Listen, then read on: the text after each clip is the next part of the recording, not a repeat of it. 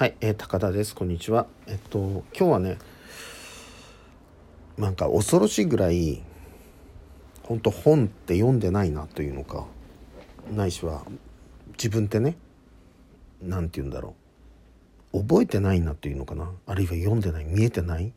やっぱり本当に知識がないものは見えないんだなという。で、マインドオペレーションというね。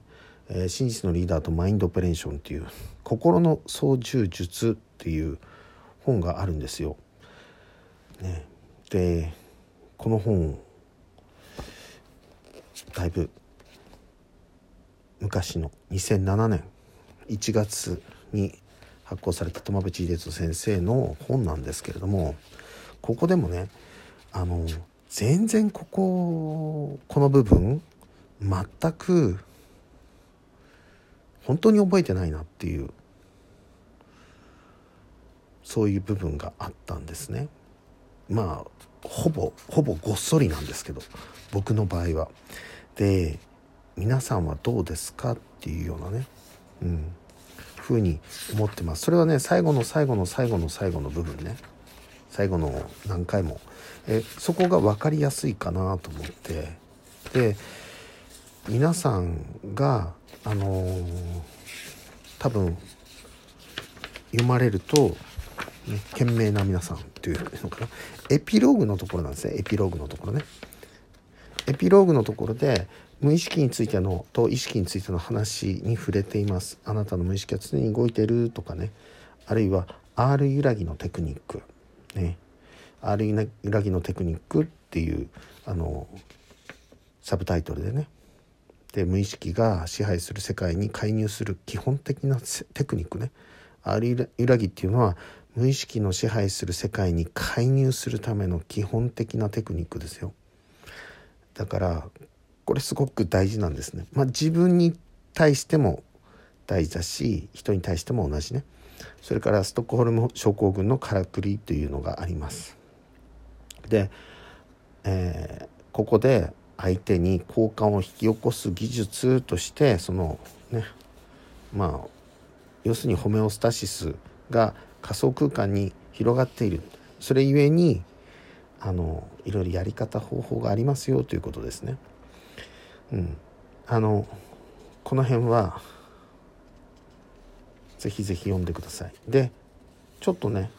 この辺から読むと分かりやすいかなっていう12344ページぐらいね読みますのでね。未来の結果が現在になる。時間は未来から過去に流れています。古くは少なくともアビダルマブッダの教えに対する高級のインド哲学者たちはそう考えていました。また現在の最新の西洋分析哲学者たちもそう考えています。もちろん私もそう考えています。え時間は過去から未来に流れているのでは？時計だって右回りだしカレンダーだって新年から毎月終わるとめくるか破いていくし。そうあなたは言うかもしれません。でもちょっと考えてみてください。今あなたがこの本を読んでいるというのが今です。あと1時間したらこの今この本を読んでいる今は過去になっています。今行われている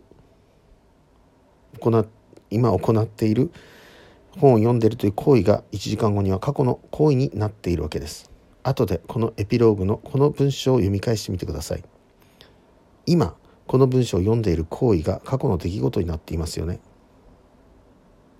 つまり現在が時間が経って過去になるわけです。当たり前ですよね。ですから現在の結果が過去なのです。同様に未来が時間が経って現在になるのです。だから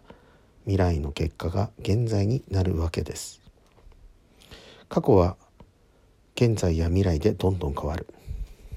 もちろんこの本を読んでいるあなたが今現在行っているこの文章を読んでいるという行為はこの本を読み終わって真実のリーダーとしての人生を歩んだ後にこの文章を読み直してみる時には過去の記憶になっています。当たり前です。その時には今あなたが現在として感じているこの本を読んでいる体験そのものの存在意義は現在とはだいぶ違ったものになっているはずです。つまりその時には過去の今が違うものに変わっているのです。このように過去は現在や未来の体験により変わるということです。それはあなたがどんどん経験を積むことによりそれに合わせて過去の出来事の意味合いがどんどん変わっていくということと理解してもいいでしょう。あなたがこの本を最初に書店で見つけた時を思い出してみてください。これはあなたの過去の記憶です。一冊の本を書店やネットで見つけるなどという行為はいつもやっていることであり普通は記憶にも残らないようなたわいもない出来事でしょう。しかしこの本を読んだことによってあなたが変わりそして将来あなたが真実のリーダーとなればその時にはこの本を見つけた時の出来事はあなたにとってきっと特別な意味を持つでしょう。場合によっては忘れてしまうような何気ない過去の出来事が人生の中でも特に重要な本との出会いという特別な出来事に変わっている可能性があるわけです。つまり過去は記憶の中にしかないということでありそしてその過去は現在未来の行為でどんどん変わっていくということです。真実のリーダーの自由意志。ところが私たちは過去の結果が現在であると教えられ現在の結果が未来であると教えられそういう生き方をしてきました。そして過去にうまくいったとかいかなかったとかそういう過去の因果に縛られた生き方をつい選択してしまいます。現在もしくは未来の選択は過去現在のあらゆる要因の組み合わせからその最適な選択をするというのが正しい選択法でありそれを誰よりも早く確実にできるのがいい人生でありまたそれが正しいリーダーの選択法だと教えられてきています。本書ではそれは誤りであるとしました。過去現在の結果としての最適解ではなく未来の因果から最良の選択をできるのが真実のリーダーです。過去現在の因果ではなく未来の縁で真に自由な選択をするのが真実のリーダーということです。このことが皆さん自身が率いるすべての人たちをも過去の因果から解放し真に自由にするのです。という、えー、部分なんですけれどもこれ本当に最後ですね。素晴らしいと思いません？なんかただ読んだだけかいなんですけどもあの心の操作術あ操縦術なんですけれども本当に僕はあのこのね初期の友淵先生の本たち？なんですけれども「のと心の洗い方」はもう常々言ってますけれどもそれから「心福印象」とか「心の操作術」それから「洗脳護身術」幻想とか覚醒ね。あのキリがないですね。キリがないんですけどそういうあの本たちですね、うん、に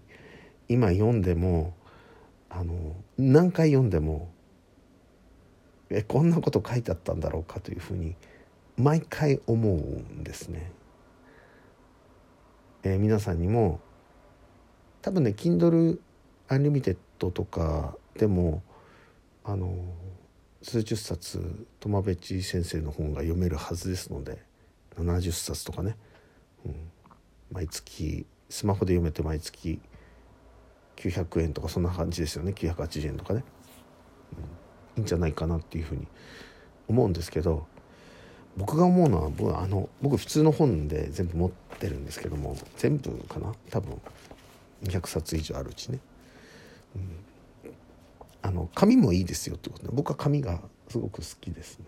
うん、なんか手触りがあるので。ということで今回これで終わります。ありがとうございます。